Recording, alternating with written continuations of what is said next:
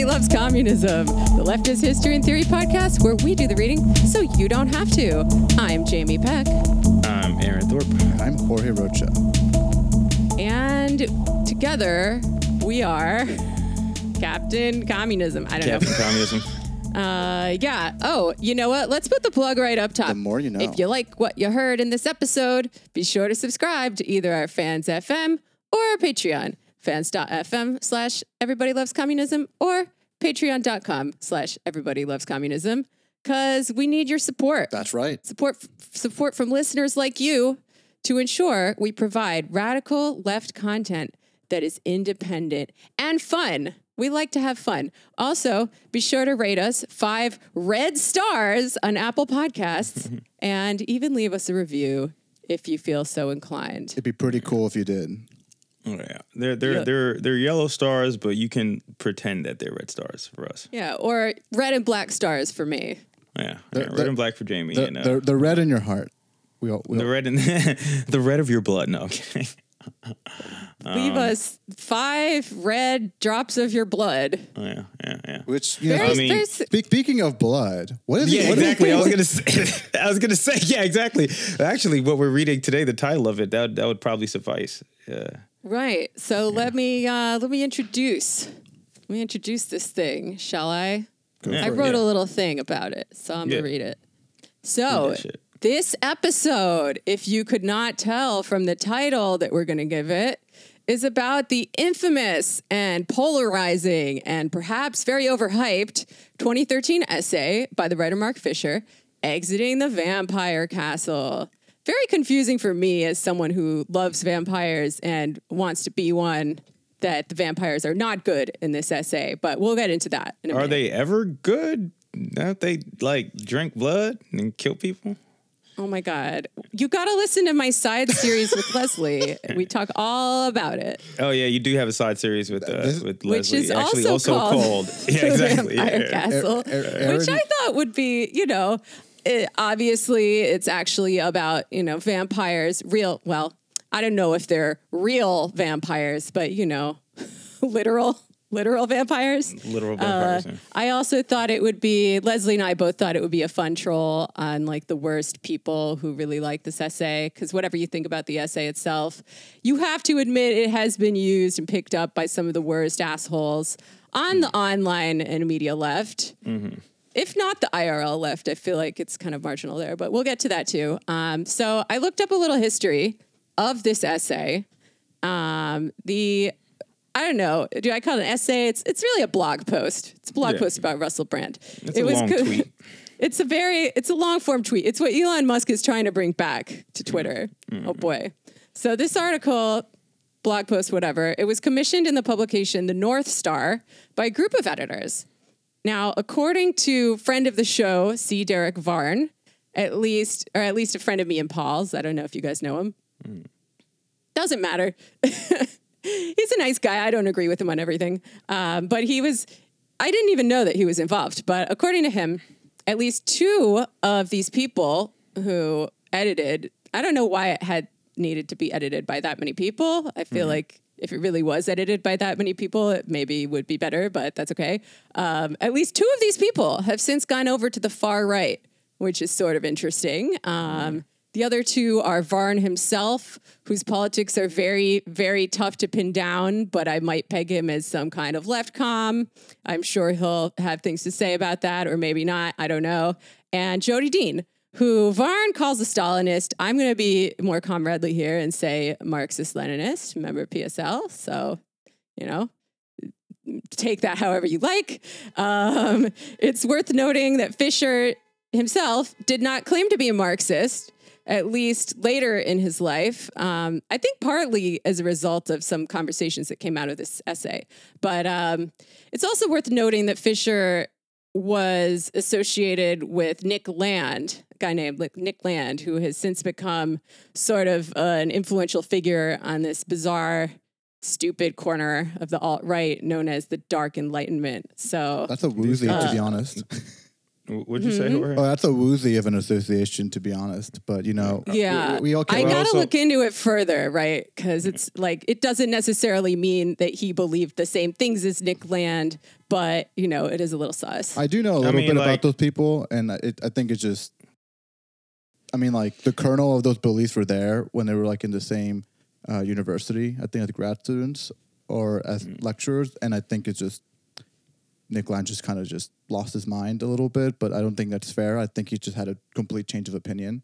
Um, although Yeah. he, he also lost his mind. But the thing is, I think is also the change in beliefs are are real. Um, but I don't know if uh, it's totally fair to to claim that uh, uh, the association is it, it, the association is there, but I mean, I don't know if it's like a reflective of Mark Fisher though. I mean, ask Yeah. for anyone listening, like you could just forget the people's names. Just ask yourself who you've been friends with in high school or some shit, or even in college, and then five years later, you find out that this person is a monster, you know, or has done horrible things. You know what I mean? Also, I wanted to just make an offhand comment that I these guys have the corniest names for their like the dark enlightenment.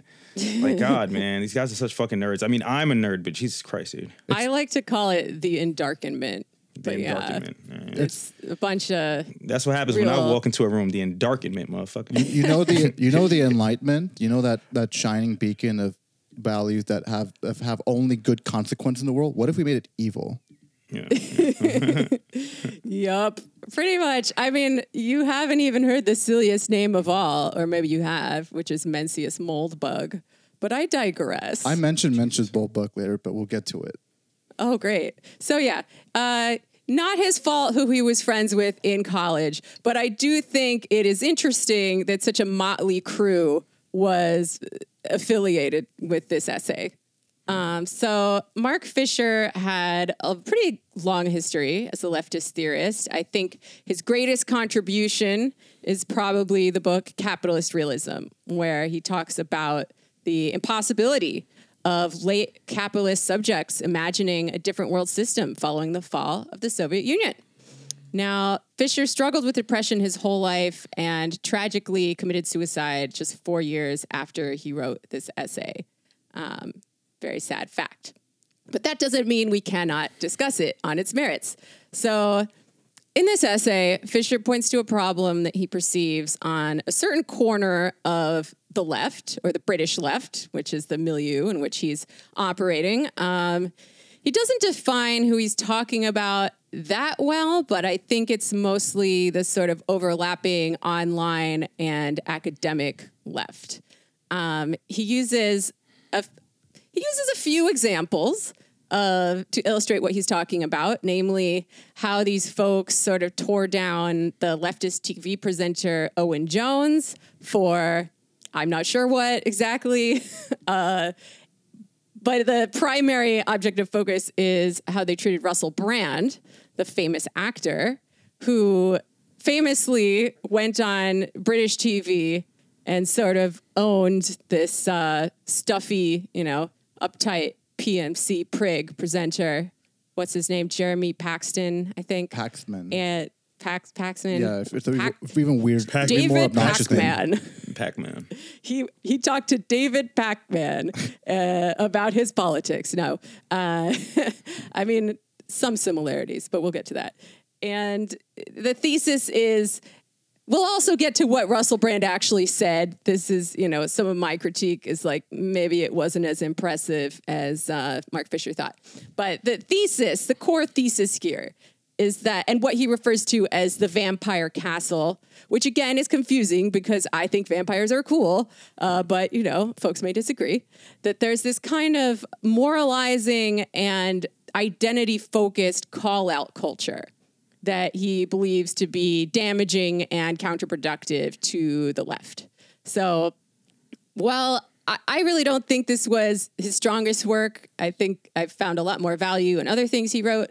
Uh, this essay has really had quite a life since it was written, um, being taken up by what I might call the class reductionist left, um, some of whom self identify as Marxists, like Adolph Reed and certain kind of post trot formations in DSA and elsewhere, and other people who straight up don't identify as Marxists, like Angela Nagle and maybe some other nefarious figures. So uh, it's a lot, a lot of interesting shits going on. But uh, I wanted to turn it over to Aaron to see if there's anything I missed in this very brief introduction, and maybe give his take on the essay. Because I know Aaron, you've read the most Mark Fisher of any of us. Yeah, yeah, and I haven't read. I haven't read like more, mo- more than like probably most people. Uh, especially for somebody who like, like really likes Mark Fisher, like Capitalist Realism or Ghost of My Life. But um,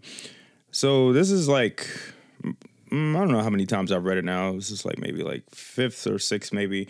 I can read every now and then, but um, after this most recent rereading uh, for this episode, and talking to Jorge earlier today, I do have some newfound criticisms, but I do think that his central claim about, and actually, I should I should actually put a criticism forward first because I think this contextualizes the piece and maybe makes it a little bit um, uh, controversial. Is that he does kind of he conflates liberals and the left, right? Like he conflates the anti-capitalist left, I think, with like left liberals, liberals, or even so-called progressives, but.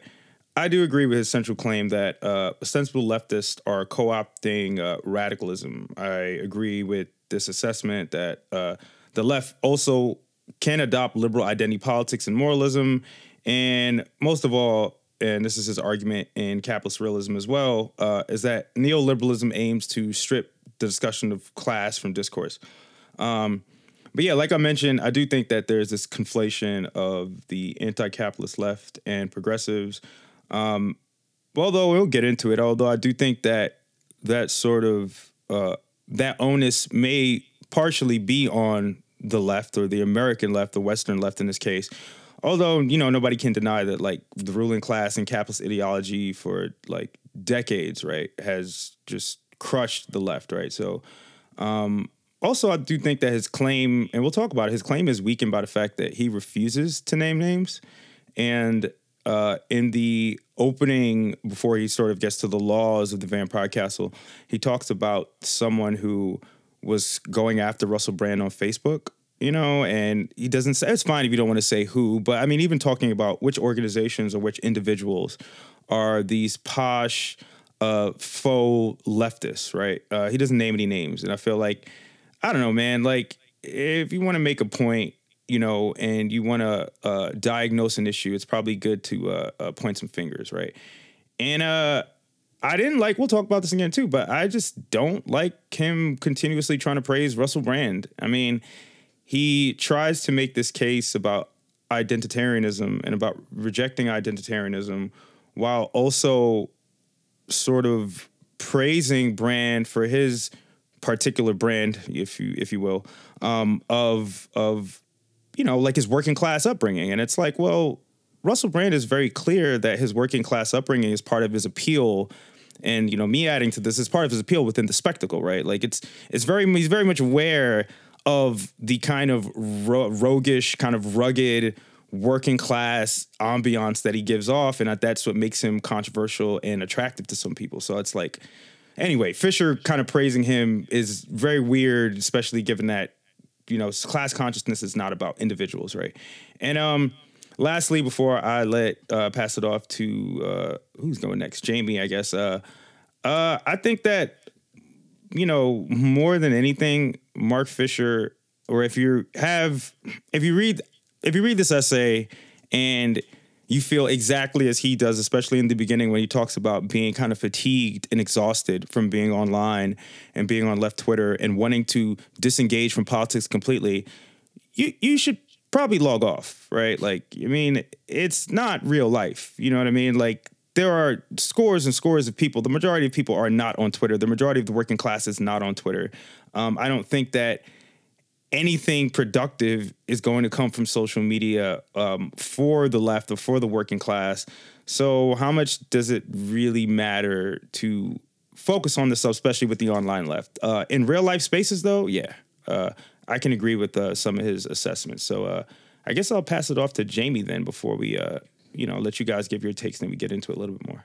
Sure, sure. Uh, yeah, I agree with everything you just said, Aaron. Love to agree. Um, I think a lot of this discourse that you know he's referring to is sort of a, an elite discourse on either side of it. If you look at you know, Fisher was an academic. He was a media guy, uh, and I believe he did have a somewhat working class background.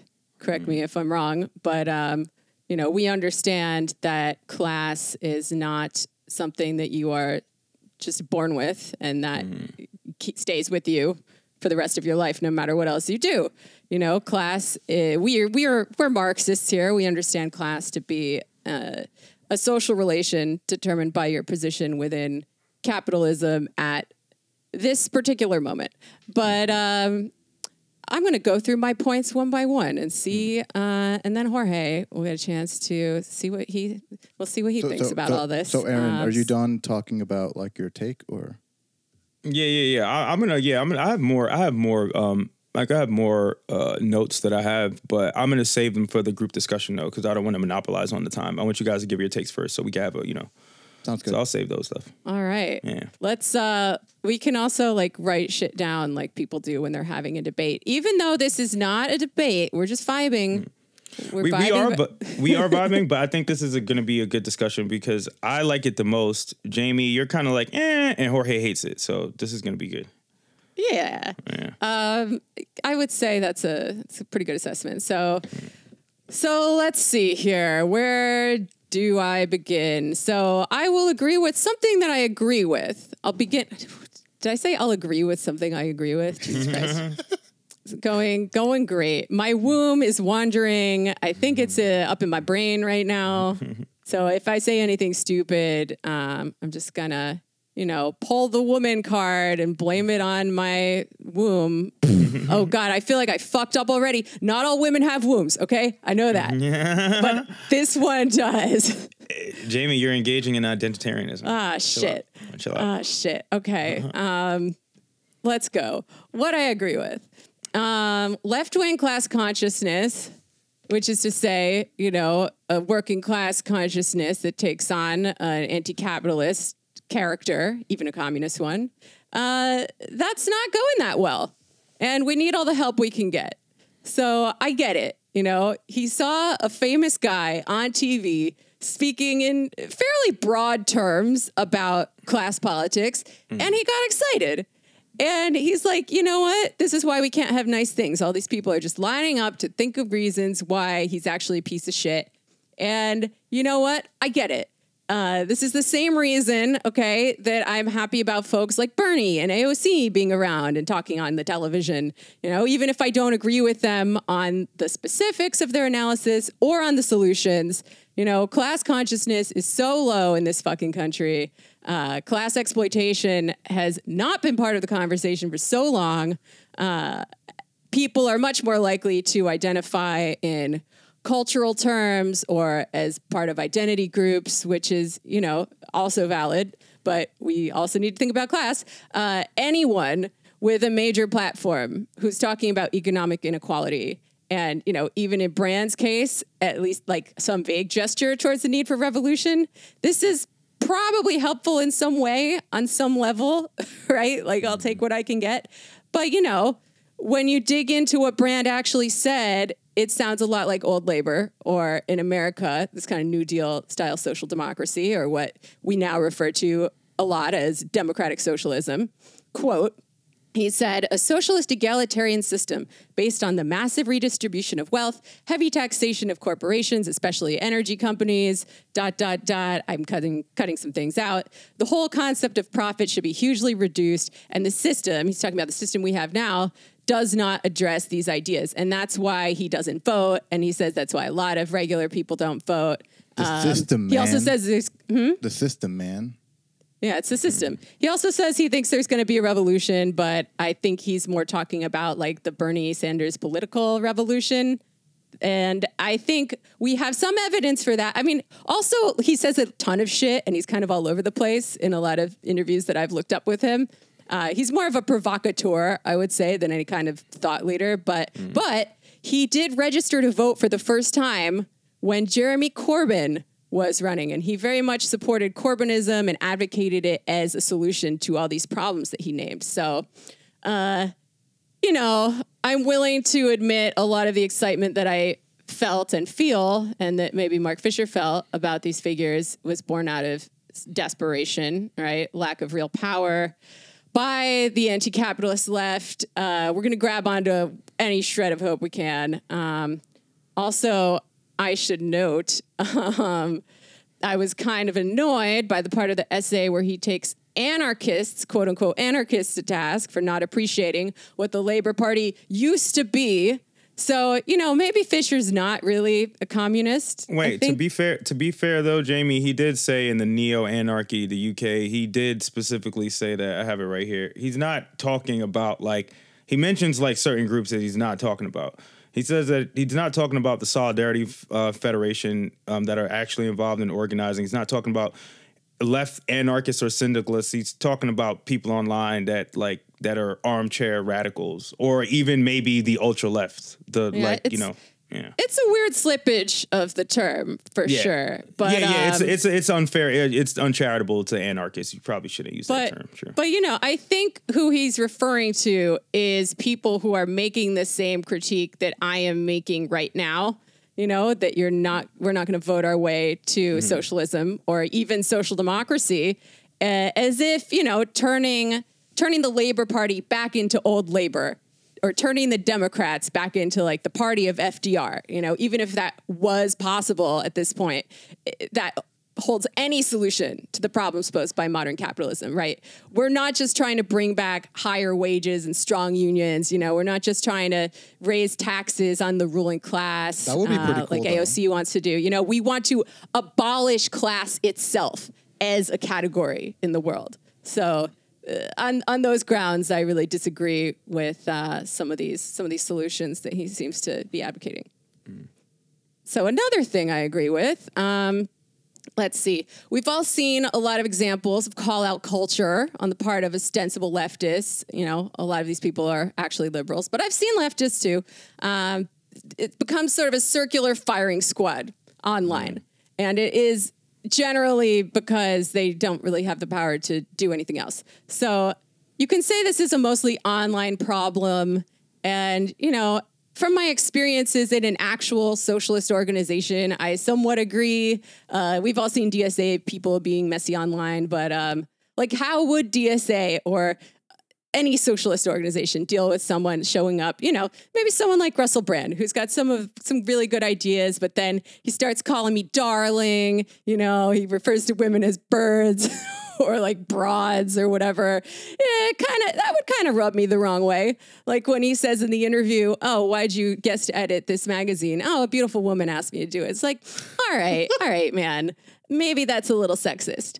Um, mm. But like the way we deal with that in organizations is not a call out, generally speaking. It's something called a call in. We're like, hey, that thing you said was a little bit sexist. And his response, okay, so here, this ties into my, is this actually a real problem question, right? Because, you know, he's like, oh no, the way they're treating Russell Brand is so bad, calling him sexist, whatever. He actually did get called out. He got, I, I guess it was, wasn't really a call in, but he did comment on this, and he was very uh, he's very open to this kind of criticism. In an interview with Mehdi Hasan, he said. I don't think I'm sexist, but I remember my grandmother, the loveliest person I've ever known, but she was racist, and I don't think she knew. I don't know if I have some cultural hangover. I know that I have a great love of proletariat linguistics like darling and bird. So if women, uh, by the way, you know, sexism is not limited to the proletariat. Um, rich guys do it too. Um, he says, so if women think I'm sexist, they're in a better position to judge than I am. So I'll work on that. So I'm like, yeah, great. Like he doesn't seem like he's that pissed off about it. So why is Mark Fisher that pissed off about it? He's like open to this critique. But um, but I, I, don't know, like to the degree that our cause is helped by encouraging regular people to join a leftist organization, maybe this outsized mm, platform that call out culture has in the discourse, which people may or may not distinguish from the IRL left, maybe that has an impact. I'm not 100% sure how much, but maybe more than maybe more than none at all. Um, let's see. Another thing I disagree with that he says is, yeah, his concept of class here is not very materialist. And like I said, this makes sense because he later admits that he isn't a Marxist and he does not describe to the Marxist definition of class as one's position within the economy or, you know, not just one, if we want to be real Marxist about it, but, you know, a large, large group's position within the economy. So he identifies Brand as working class, um, and he's basically doing class as identity. Right. And this gets a little muddled because if we want to be Marxist about it, you know, an actor is probably a worker. He just gets paid a lot more than other workers. But, you know, when you Fisher- add in when you add in celebrity culture though and your proximity to like you know like not to cut you off jamie just like it probably that's i agree with you like i don't want to say russell brand is the proletariat you know what i mean just like he's a celebrity you know not even a millionaire but i mean he has access to people that you and i and 99.9% of people will never have access to you know Yeah, it's it's a little different, I would say. Um, but Fisher thinks of class as something that He's an is artisan. solely defined. He's an artisan, if anything. Yeah, he's petty bourgeois. Let's let's leave it at that. Uh, but Fisher thinks class is this thing that's really defined by the family you were born into, right? How much money you had when you were growing up, and that follows you throughout the rest of your life. And that is definitely real. Like people can change their class position, but retain certain cultural markers of how they were raised. You know, maybe a working class person makes it into parliament and it's decorated like private school, and they don't feel comfortable there, like you know people who went to private school would. But uh, yeah, it's not it's not very Marxist. But also, uh, as Varn has pointed out, you know, we got to remember the UK has more remnants of feudalism, feudal society than the US does when your class was absolutely an inherited thing. You know, my father was a tailor, my father's father was a tailor. and that's I'm why our serf. last names are taylor Yeah. or like generations of serfs going back to antiquity. So, you know, I guess it maybe uh, holds more weight in, in, in England. I don't know. Um, another thing I disagree with, though, um, which is tied into his lack of materialism, I think. You guys can tell me if you think I'm right. Um, so, as far as I can tell, the solution that he wants to propose to these problems is for everyone reading it to sort of police themselves and how they behave on social media to not be classist and to, you know, view other people with kindness and you know, it it has kind of gone wrong, kind of gone off the rails because people have sort of used this essay at, in like a reverse Vampire Castle way to kind of beat down and uh, and attack anyone who's like wants to talk about race or gender in relationship to the anti-capitalist movement. But um, yeah, I think the solution is a very individualized and liberal concept itself, right? Like like the liberal concept of anti-racism, you know, ironically enough, where everyone just has to pay attention, do better, work on themselves, right? Um, but the only people who are going to do that are the people who are already kind of on board and it's not something that is being done collectively as a group. So uh, I don't really know how helpful it is. Um, also, okay, I saved the biggest one for last. Uh, I disagree with this idea that identitarianism is necessarily at odds with building working class power. Now, I don't know, like, he kind of backs away. He says that's not what he's saying, but certainly a lot of the people who have picked up the banner of this essay uh, do believe this um, that, you know, it's a mistake if we want to talk about, uh, you know, race, gender, all these other things, how they interlock with uh, class exploitation. Uh, oh shit, Maddie's coming home. I'm podcasting, babe. Shh. Um, uh, it's it's a mistake, right? Like Aaron's talking about how easily co-opted these identitarian things are by the liberal establishment, right? For ends that are anything but liberatory. I mean, you can look at how the Democratic establishment used it to beat down Bernie Sanders. Uh, you can look at it uh, in a lot of different circumstances. But, you know, just because it is possible for these concepts to be co-opted. Uh, and by the way, you know, it's also totally possible for class politics to be co-opted in this way. If you look at, you know, the history of conservative business unionism in this country, or even just like the populist rhetoric used by every politician, um, but he doesn't really talk about that. Um, they they conclude right that that's the only thing that will ever result from focusing on these you know identitarian oppressions but that is really not that different from the right wingers who look at corporations who are trying to be woke or whatever to sell more product and conclude that these corporations and their leaders are somehow communists trying to undermine the very system that made them rich for some reason. Like it doesn't make any sense. So, you know, I think there's a good version of identity politics or whatever you want to call it, because um, I realize that's a loaded term, where we incorporate them as good Marxists into our material analysis that looks at every element that's propping up this system. And I would argue if you don't look at those things, you're going to miss a whole lot of really important shit. And if you're trying to overthrow capitalism, you know, you really can't be missing things that are that important. like, for instance, um, white supremacy has been a huge, huge obstacle to working class solidarity throughout US history, as has the fear of workers coming in from other countries. And, you know, that's bad. Like our friend Jay Firestone said on an episode of the Antifada, when white workers throw around slurs, they're playing with fire because that kind of racism has historically been used to suppress working class movements and working class power and working class solidarity. Um, if you want to look at gender oppression, it is also tied in with how the system works. Um, I mean, we can have episodes about it. We have in the past, and we'll probably have more.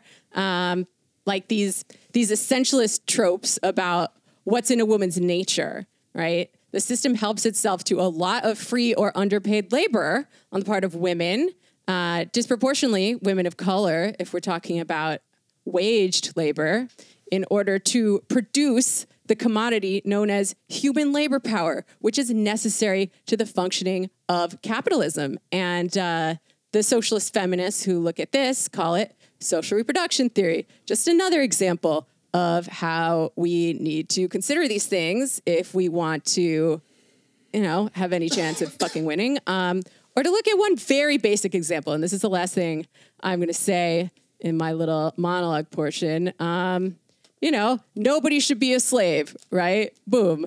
That's a universal principle. It just so happens that the people who it impacts primarily are, you know, racialized a certain way by the system. And it's not a coincidence. It's in a way that upholds the system. So pointing that out, I don't think is essentializing. Um, these are categories that the system created, you know, they might not be real, like there's no biological basis for race, but it is created and recreated by the system every day. And if we ignore that, we are missing out on a whole lot of really important stuff. And that's what I have to say about that. Word. Uh, yeah. I mean, I'll, I'll, i guess I'll save the rest of my uh my stuff for uh after. But um, one thing that you said, Jamie, that uh, I really do agree with is his conception of class is not very materialist. Like he talks about Russell Brand as if like like his proletarianism is going to follow him throughout his life, regardless of what opportunities are presented to him, or regardless of like what he actually does to make a living. You know. Um, and that that that that really rubbed me the wrong way. The way he continues to go on about that, and uh, yeah, also too like you know, you made me think of this, right? Like, how much does this really matter? You know, uh, it seems like a lot of this is just like online, and the majority of workers and people in general are not online. So, um, yeah, what would it look like if Russell Brand actually joined the socialist organization? You know, I mean, he's a provocateur, as you said earlier, right? So, um, but yeah, I, uh, oh yeah, and also too about bringing back Corbynism or bringing just basically a political revolution. I mean, on the one hand, I do think that well, you know, local elections, you know, your city council, um, you know, maybe your school school board, like yeah, I do think that like in some respects, you know, bourgeois elections can, if not actually provide anything materially for people at least like present an argument. But um it's not enough to just say like yeah we need to go back to like well i guess like well it'd be the Dem- for the united states it'd be the democrats in like the 40s or the new deal coalition you know uh uh uh, Fisher is talking about uh, the uh, so this Corbynism. We're going back to the social democracy of the Labor Party, but yeah, I think we're too far gone for that. But um, yeah, I, I agree with mostly everything you said. I do. I Wow, wanna get into great. it. And I will also add, like, there are communists who care about electoral politics. Jorge is one of them. Mm-hmm. But as a communist tactic, right?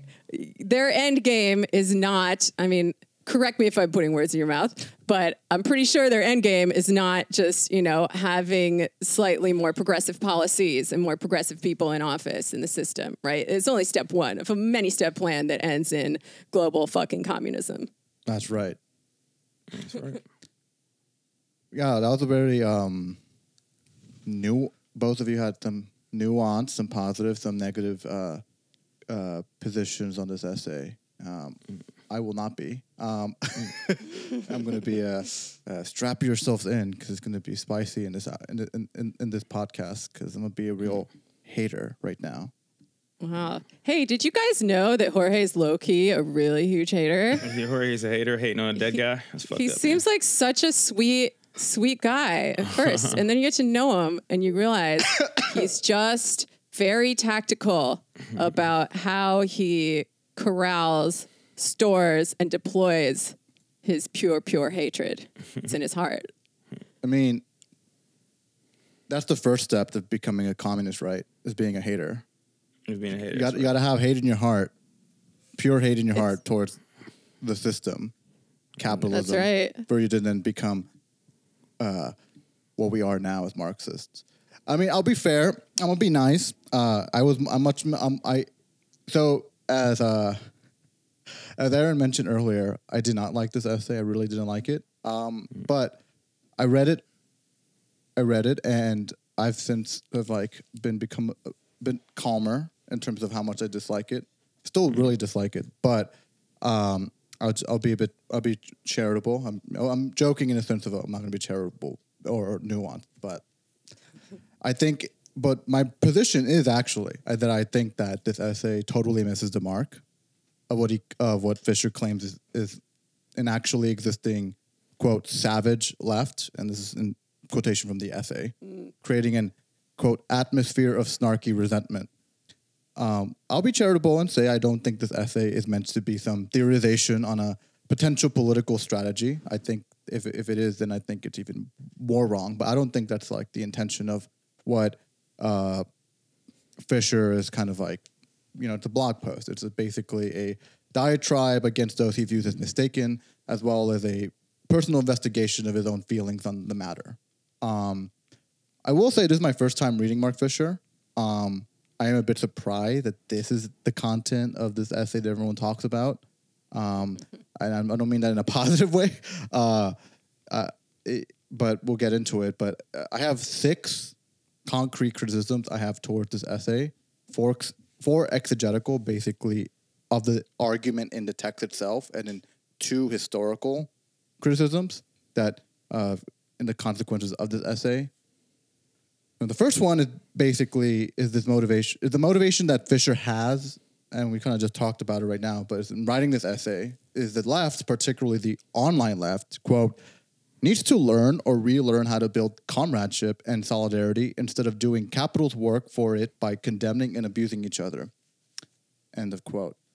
The intention is absolutely well meaning, and I mean that every sense of the definition of the word well meaning, meaning that there does need to be more comradeship and solidarity in this, you know, Anglo left, the UK, the US, Canada, uh, definitely parts of, parts of the left globally that are some of the weakest in the world.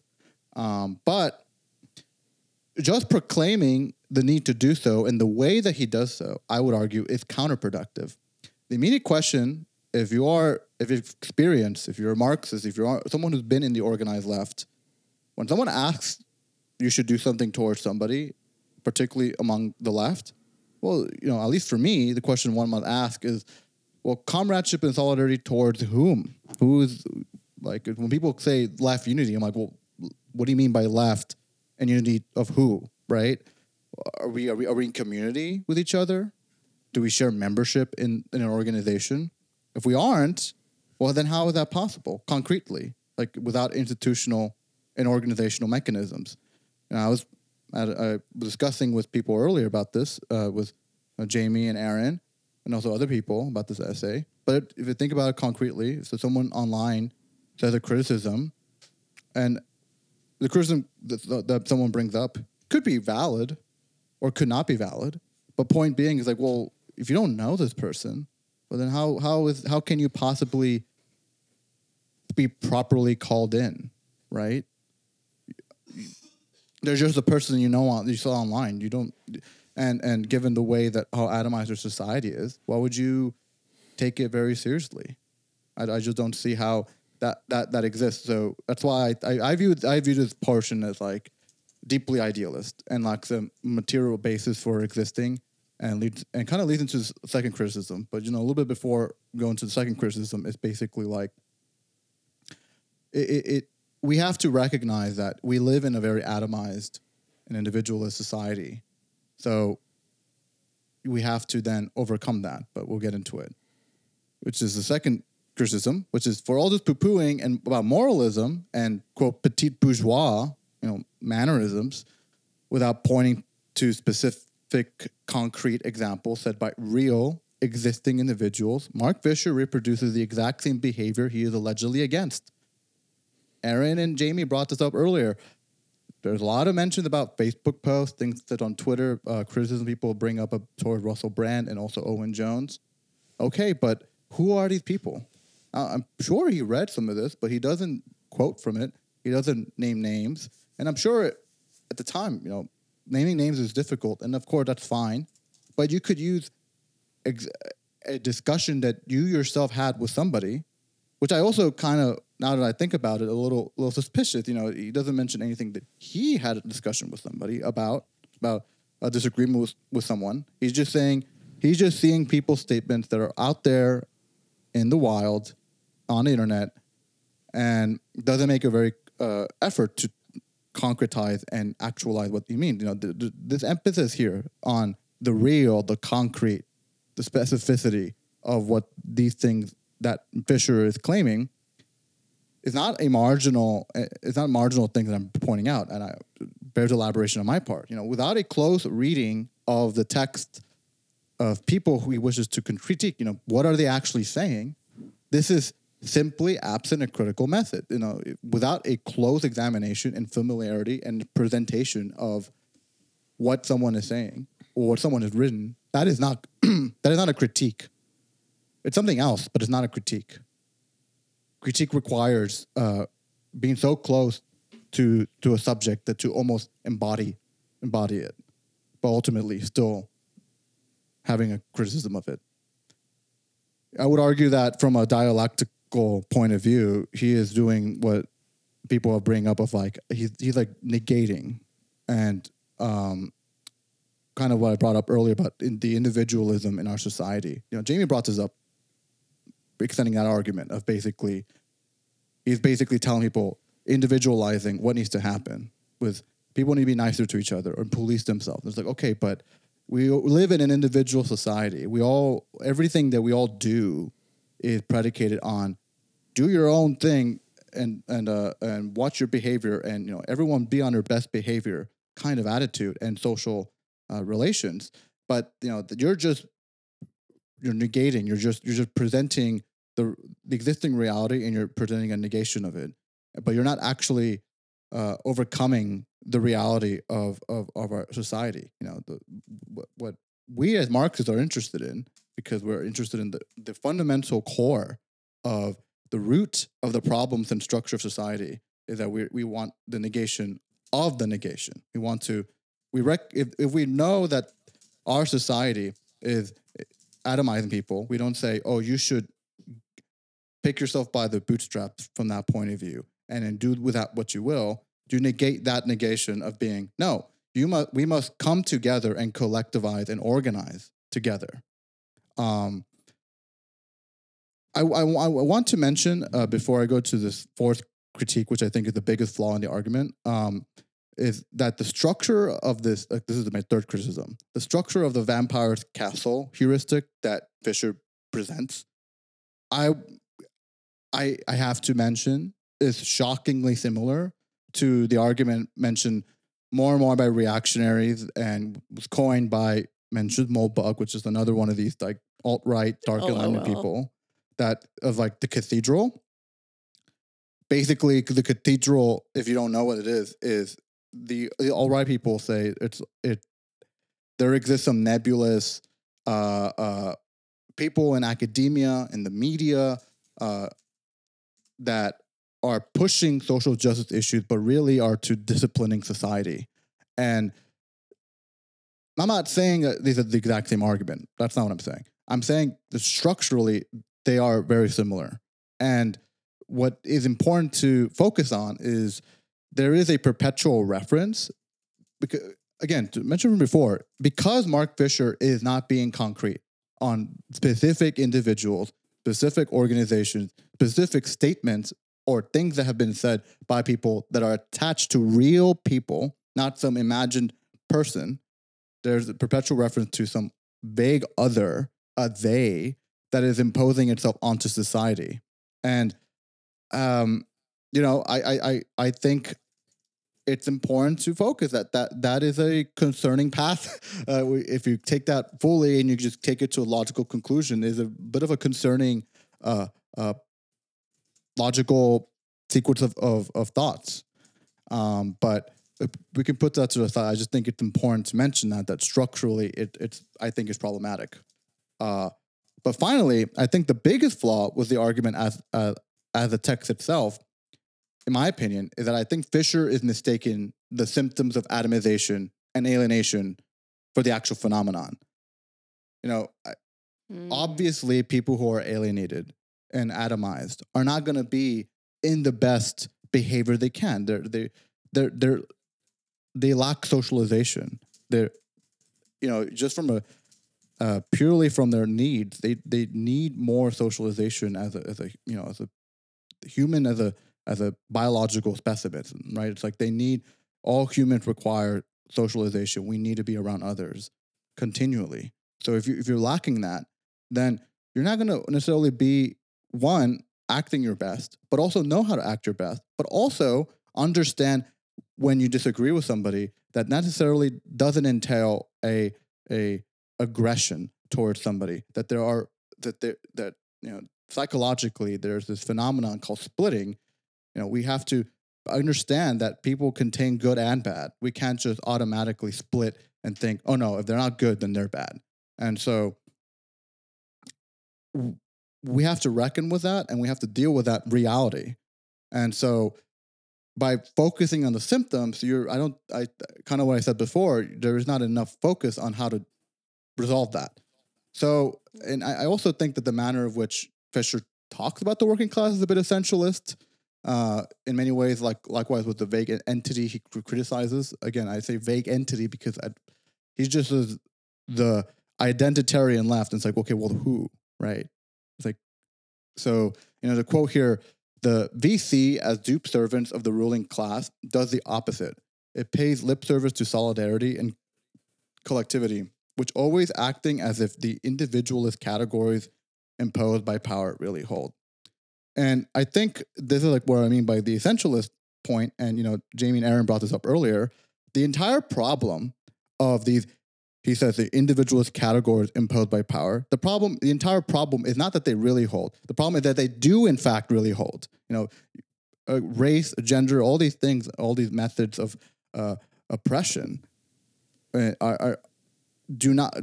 You can there there in something like say gender, there is some fluidity, but say for instance, um, race, there really Yeah. is no no choice. Like, Yeah, can I can I just uh, Jorge just to like clarify your point underscore? We talked about this on the phone, um, and I'll talk about it more too. I didn't realize that uh, I probably should have uh, uh, uh, went through all my points, but I, there's some tough stuff I actually want to wait to bring up with you guys. But um, real quick before you uh, let go you go on, it. Jorge, like you know, racial capitalism, right? Like the fact that like I am black, right? Like and my identity, right? It does matter, right? And it does hold because I am oppressed materially based on that identity. It's not just like some idea that somebody put in my head to make me feel bad about myself. You know, but I mean, you know, Fisher's a white guy writing this, right? So I would expect I would expect uh, some some shit like this from him. But yeah, that's a that's a good point, Jorge. You know, white British guy. That's a, A white British guy, Yeah. a posh guy. He's the guy that he's essentially the people we talked about this earlier, but he's the person that he's railing against, essentially, kind of in a way. yeah, and I mean to be And you know, even if there is some fluidity in terms of gender, I would say that like most trans people would not Right. say that they chose to be trans. Right. Right. Like maybe they chose to come out about being trans, um, but you know, they feel this way like deeply, deeply inside, and you know they can choose to to tell the truth about it, or they can choose to hide. But it's not something they have a lot of control over either. right. No, totally. And it and if they if they don't decide to come out, it's because we live in a society Right. that, that makes it not possible for that. Not even not makes it possible and discourages it. I mean, will kill them if they do so. Right. Yeah. Yeah, absolutely. And so that kind of is like the the four criticisms I have about the text itself. Now, I have two further ones about historically. You know, we're historical materialists, right? So, and you know, we're interested in using a method known as historical materialism. You know, ideas exist in history, and the consequences of those ideas. You know, ideas aren't just trans-historical. You know, and the consequences of those ideas affect the validity of those art of those ideas. So I think, like you know, Aaron brought it up earlier. I do I do think actually that uh, Fisher using Russell Brand in this almost hagiographical depiction of like does uh, the way how Russell Brand has turned out in the past few years does affect I think the validity of the essay. You know, if they it was written hundred years ago and like early on, socialists like you know were really in favor of say someone like Mussolini. Now I don't think Russell Brand's like Mussolini. Let me be clear about that. But I think, I, but, but I, I, the reason the reason I bring it up is because there was a time when someone who was considered a socialist was that, and then turn and then changed, and it's like, well, on the one hand, it's like, well, how could you have known? It's like, well, on the other hand, people were crit- criticizi- criticizing Mussolini at the time as well. So it, it because history is developing, we do have to acknowledge that, and and I think it does uh, it does lead to kind of uh, him writing this essay is also has an effect in history. So it's like it's all together, right? It's all dialectical. You can't just oh well. Uh, you can't. That doesn't affect the argument. It's like, well, the argument was written in a specific period of time, and then things happen after, which goes to my sixth point, sixth and last Oh. point. Wait, can I ask a clarification question? Sure. How what are you referring to in terms of how Russell Brand turned out? Because I know I was referring largely to him becoming like a Corbynista, but I feel like you might be thinking of other things on top of that. Yeah, that's a fair point. People don't know. Uh, in the past few years, particularly since the lockdown of COVID, Russell Brand has become a, I guess the best we could say is a conspiracy theorist interested in uh, pushing anti-vaccine, anti-COVID uh, beliefs, but then also continues down that kind of rabbit hole. And Like a British, like a British Jimmy Dore, but not even funny or handsome. You know, Hey, I think he's kind of funny and handsome. uh, Jimmy Dore. No, no, no, no, no. Oh, okay. That's what. oh, that's what that's what I'm saying. I'm like, yeah, he's like, yeah. You're- or actually, yes, my bad. I fucked that up. I mean to say like Jimmy Dore, but handsome and funny. yeah, okay, I, was gonna say you think Jimmy Dore is more. Yeah, I was like, I was like, what the fuck? Yeah, I was like, the fuck Interesting. I, I, I was sharing earlier that my- you know my, my first exposure to Russell Brand uh, was uh, when I was when I was a teenager and being like, it was like, oh, he's the person that married Katy Perry. That's kind of cool. Like you know, teenage boy mindset, right? But it's like, but it's like, so I don't. I'm like, I don't know if not handsome is a thing you could lo- uh, lob against. You know, of course, beauty is subjective, but you know, I don't think it's. it's Eh, he could get it. He did. At least in his, you know, in 2013, he could get it. I don't know how I feel about the beard, but uh, you know, watching him do stand up in leather pants. All right, I'll stop. I'll stop before it gets gross. point point being is uh, I think that's what I'm that's what I'm referencing. Appreciate the clarification, Jamie, about that. That's that's what I mean by how he's turned out. And you know, I guess the, the Corbynism is really the least of our concerns in terms of what he did later. no, yeah, Corbynism is fine in my opinion. I think it's a very respectable opinion to have given Eh. the, given the time. Compared to some of this other shit that you're talking about, yeah, sure. I mean, if I have to choose between prime minister. Corbynista Russell Brand and you know anti-vax conspiracy theorist, uh, you know, I know which I'd pick.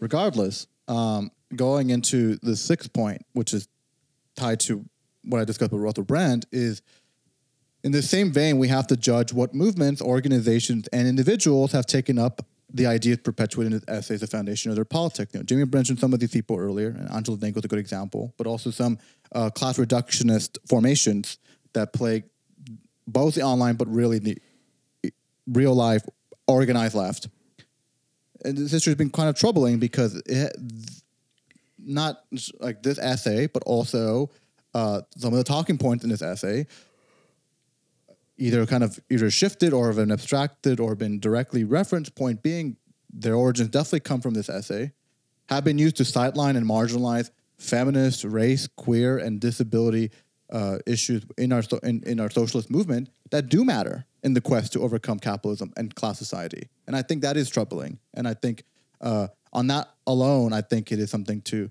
that does bear a lot of weight on this essay, in my opinion. Okay, I'm done. For sure. so Jorge, I because it was interesting before hours leading up to recording because Jorge and I in the group chat we're kind of like uh, uh, going at it, you know, about this essay because I think he was very entrenched in his position more so than he even is in now than not liking it, and I was like, "What the fuck are you talking about? Mark Fisher's the greatest theorist like since I don't know." But um, one thing I agree with a lot of those criticisms, Jorge. But one thing that I'm bringing up as a discussion point that I should have added in my uh, my little monologue, but we can discuss it now because I think this is a cogent point, man. Is that uh, where's it at? Is that Fisher says, "quote." And you guys tell me if you disagree. He says, quote, the most lauded figures in the vampire's castle are those who have spotted a new market in suffering. Those who can find a group more oppressed and subjugated than any previously exploited will find themselves, oh, and subjugated. Hold up. Those who can find a group more oppressed and subjugated than any previously exploited will find themselves promoted through the ranks very quickly. Um, so on the one hand, uh, I think like in the wake of Trump and the 2020 uprisings, like how many left liberals, progressives, ostensible leftists have used anti-racism as a cash cow, you know, and elevating uh, and elevated in the public public spotlight for it. Like I'll use an example because Mark Fisher doesn't. Like Ibr- Ibram X Kendi, the guy who does the anti-racism stuff. This motherfucker gives talks to like Wells Fargo and Bank of America. You know what I'm saying? Like DeRay. You know what I mean? The guy who like is constantly wearing the. I mean, and these are people who, I mean, sure, they guess they would. I don't even know if DeRay would call himself a, like these people set themselves apart from the Democratic Party. That's the point that I'm making. They may be liberals, but they do make critiques of the Democratic Party. But they also use their identity and their position that they have to, I mean, frankly, like clout chase, know, and grift and like enrich themselves. You know what I'm saying? Yeah. I don't think though that um and this is this is per uh I can't pronounce his name, but I think it's Majis Kroll, which is a um uh um, I'm not sure where he's from, but um, he is also a leftist theorist Dutch. who responded to Mark Fisher in 2013 with his own essay or article in the North Star. And this is per uh, his essay. He says, but quote, but even in such cases, right, where people use their identity, right, um, uh, maybe wrongly, but even in such cases, the purpose is to overcome oppression, not to maintain it. And the voicing through identity and the policing of its boundaries comes from a need to protect the humans that are the carriers of these identities in the pro-structural sense, right? So, um, you know, later on though, Kroll says it's self-awareness, right? This identity of self-awareness of identity, even when wrongly expressed, is a potent weapon against the in- invisibility of some forms of the reproduction and rule of the society, and thereby a weapon, however blunt at times, against the true lord of the castle. Okay, I was with his criticism of Fisher up until this point because I thought about the black women who branded themselves as the founders of BLM, who were found last year to be using this money that was raised with all these little shell organizations they had made up that nobody knows where this money fucking goes to, right? And they've been using it to buy houses and shit and enrich themselves. And when they were confronted, when, when one of them were confronted uh, by this, I wish I had the quote, she claimed that these criticisms were racist and sexist. Yeah, I'm not really sure if her awareness of self identity is being wielded as a weapon against the true lord of the castle here, right? Yo, You know what I mean? Like, I think that sure there are people who are not being outwardly malicious, but I can't just say, well, Ibram X Kendi is out there talking about anti-racism, so that's a good thing, even if he's doing it for like. You know, um, Exxon Mobil or some shit like that. You know, Yo, yo, I mean, yo, these yo, are the yo. ways in which capitalist ideology recuperates right or co-ops ideas from the left so i just wanted to put that out there that point that i probably should have brought up in my monologue because uh, i think fisher is kind of spot on about that right Yo, Aaron, I hear that. Yeah, and I these, hear that. I hear, these are I hear that. these are ideas that used to be dangerous, right? Like the we had an insurrection in this country that was Mm-hmm. led by young black proletarians, but it was a multiracial uprising and, you know, practically as soon as it started, there were efforts by capital to recuperate it, to neuter it, to co-opt it, and to pretend it never even happened. And um, yeah, this is a real phenomenon, and it cannot happen without self self appointed representatives of these oppressed groups saying, okay, and that's why we need, um, you know, social democracy or whatever they're selling. I mean, social democracy is like, you know, probably the nicest thing that I could say about this, like, sort of NGO NGOified uh, industrial complex. And some of these people think they really are doing the right thing, uh, but that doesn't really matter because that doesn't change the purpose that it serves in the end. Yo, I hear all that. Mm-hmm. Look, stop pocket watching. stop pocket watching stop hating i need to get my own Look, griff going on look, Jorge. look, look, that's look. what you say Look, you're, you're just you're just hating because you're not getting paid. That's it. That you're stop pocket watching. You know, we so look. It, I mean, it- that's not the only reason. Abraham X Abraham X Kendi came out with anti-racist baby children's book in 2020. You know what? That's baller. Oh my god. Uh, see, but this is the shit that I'm talking about. But at the same time, though, and we talked about this, Jorge, the the the fact that Fisher is like making these people out to sound like okay, and I sure that online we know people like this that are like, I mean, outwardly like malicious, purposefully so, but like. I mean, I don't know, man. I don't think the Black Lives Matter ladies like went out there to rip off black people, right? You know what I mean? Like, I think that like they were incensed about something, right? Like, you know, didn't really start this movement, but they were branded as the starters of it. And then something that you said, Jorge, you know, instead of diagnosing the symptom instead of the actual cause, it's like I don't know where these women came from, right? I'm assuming maybe like maybe I don't know, maybe petite bourgeois, maybe I don't know. I'm sure they went to college and they're highly educated, but like still live under capitalism, right? I mean, I wouldn't do some shit like that, but like I could see how like somebody would be like, "Hey, man, like this is more money than I've ever seen in my life," you know? you know what I mean? Like I'm gonna like do shit with it. I think it's despicable, especially for those causes. But like you know, like maybe conceptualize and contextualize it instead of calling these people vampires, right? That's some real gangster shit. I I I. I, I, I, I respect it from like a purely like damn you have the audacity to really do that but Yeah, you really have the Respect the audacity to do that. Yeah, yeah. it's Well, I think it ties back into capitalist realism, right? Ironically enough, um, nobody, Mark Fisher included, right? I mean, I think it's very clear that mm-hmm. he is trapped in capitalist realism as much as anyone, which is mm-hmm. what makes it so sad. You know, just because he's able to point it out doesn't mean he's able to overcome it.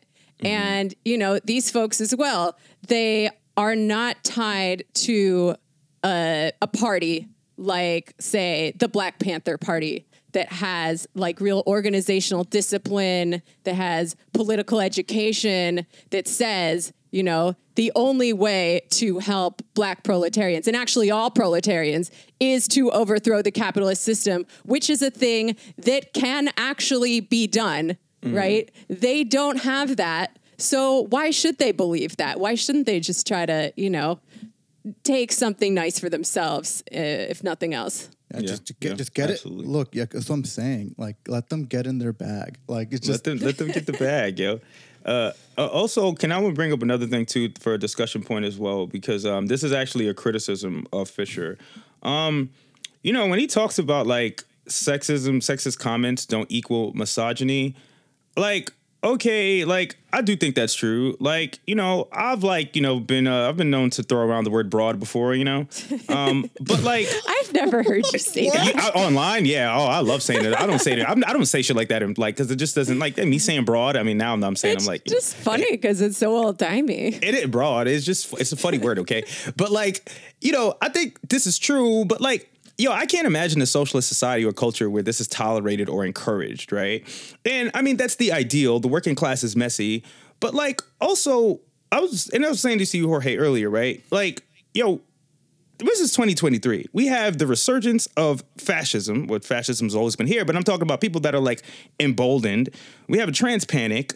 You know, we have anti-Semitism that's like just like rampant. We, I mean, it's just like if somebody, Just Second? sorry, just just loosened my collar a little bit when you said that last one. yeah, yeah, no, I was just, like, "Oi." No, dude, it's just it's but it's, it's crazy, right? I mean, all of us here, right, are like like victims of like this like creeping fash. But so it's like Mark Fisher, if somebody says something that probably in 2023, and this is 2023, I know he wrote in 2013, but if somebody says some shit like that, like I would I would say that they're expressing who they really are, right? You know what I mean? Like it's one thing to like just like, you know, be a quote dirtbag leftist, and I do think part of the reason why the whole dirtbag left is a thing is because I mean I don't know I know it came out of Bernie, but also I feel like he does have a point that leftists, in my opinion, can be very like serious minded, right? And very there's no humor or levity, which is true in some ways where people will say like, oh well, uh, um, uh, uh, like socialism isn't fun, you know. This is not a fun thing that we do. You know, you're supposed to like hate this shit, and it's like, well, dude, that is why would anybody want to be a part of this then? You know, but at the same time, again, it's like, yeah, Mark Fisher, I don't know, maybe that's something like that. The work that we as Marxists like have to like help activate within the working class. I don't want to like say like you know teach people and like sort of um be paternal about it, but like I don't know, man, calling people in, you know what I mean? And kind of like telling people, hey man, that's not cool. But like, yeah, like I don't think that's something that would be tolerated or accepted. So I don't I don't see why he continues to excuse Russell Brand's uh sexism for that, you know. Well, even Russell Brand like didn't think it was a big deal and was Yeah. open to this kind of criticism, even though it wasn't done in a very nice or personal way. It was done on television by a guy talking to him. And still he was like, Yeah, maybe they have a point. So like it's just not as big a deal as this essay and the people who like it seem to make it out to be mm-hmm. when you go into real world communities and spaces, right? Mm-hmm. Because most people don't want to be assholes to other people.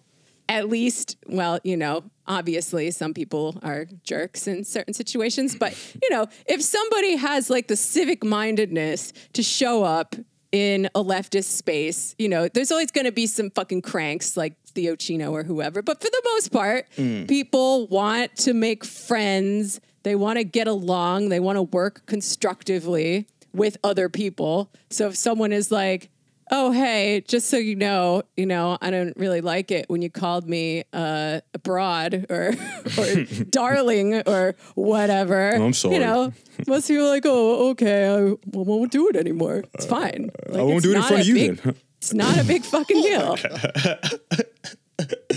Uh, no, but like Jorge, do you have anything to say about that? Look, in all seriousness, I think that um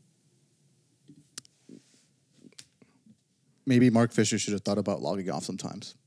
Yes, yes, yes, yes, yes, dude. Like, I mean, and you know, this is why like I'm happy that we did this uh, uh, episode with the three of us because we all like you guys like it a lot less than I do, and on this rereading, you know, I I had to kind of step back and say, in my previous readings, why did I feel so strongly about this piece? And it was because I am heavily online, but I've taken a step back in like maybe a week or so, right? Like I'm not online as much online anymore, and I'm not as mad and I'm not as incensed because I'm not seeing not just the horrible news every day, but just the way that I don't know the online left expresses itself. And Mark Fisher, in the beginning, when he says, like, he literally says, Well, I was about to disengage from politics. I'm like, Motherfucker, you about to disengage from politics because you saw a tweet? You know what I'm saying? like, like, this is like, this is like the Tyler, the, like, for real, like, what is your conviction then? How strong is your conviction to emancipatory politics if that's what it takes you? But again, he also, to be fair, this is a guy who had depression his, you know, entire life. You know, I'm that's I'm sure that's not I'm sure positive. That's a very big part of it. But yeah, I agree, Jorge. Just like just log off, bro. It's not that serious, man. Online is it's so bad. It's so bad. It's and it's especially bad for people who are prone to, you know, addiction. yes. I include myself in the online addiction part of that. Oh, for um, sure. But it like it becomes this like really negative feedback loop because the more you are addicted to it, the more online you are, the more you get a certain impression of what people are like, the more depressed you get, the more you seek that like fake hit of serotonin that you get from online. So, you know, I don't really know what the solution is other than to fucking log off, which is easier said than done sometimes, but not impossible. Not impossible. So, um, so good. You know, I want to say so, address something you said earlier, Aaron, about how most of the work uh, working class not online. That might have been true in mm. 2013, but I would I mm. would actually push back a bit, saying that mm. Well, at least on. Can I say real quick clarification? I'm sorry. Can I clarify real quick and Sure. say on Twitter because That's on true. Facebook everybody's on Facebook. right. But I mean, I guess where where, I'm, where I'm getting to is like um, this is where, interestingly enough, you would think that this essay would be more apt in a world where the vast majority of people, at least in the Anglosphere, like the vast majority of people, are not only online, use social media, right? And yet, it still is like less apt than it was. Like it's kind of like it, it seemed kind of dated, and, and and and I think the reason has to do with like, well, the more people are familiar with it, the more there is all because there is an element of like this this thing, this like this uh phenomenon, this process, whatever this like Pandora's box that's open that we call the internet.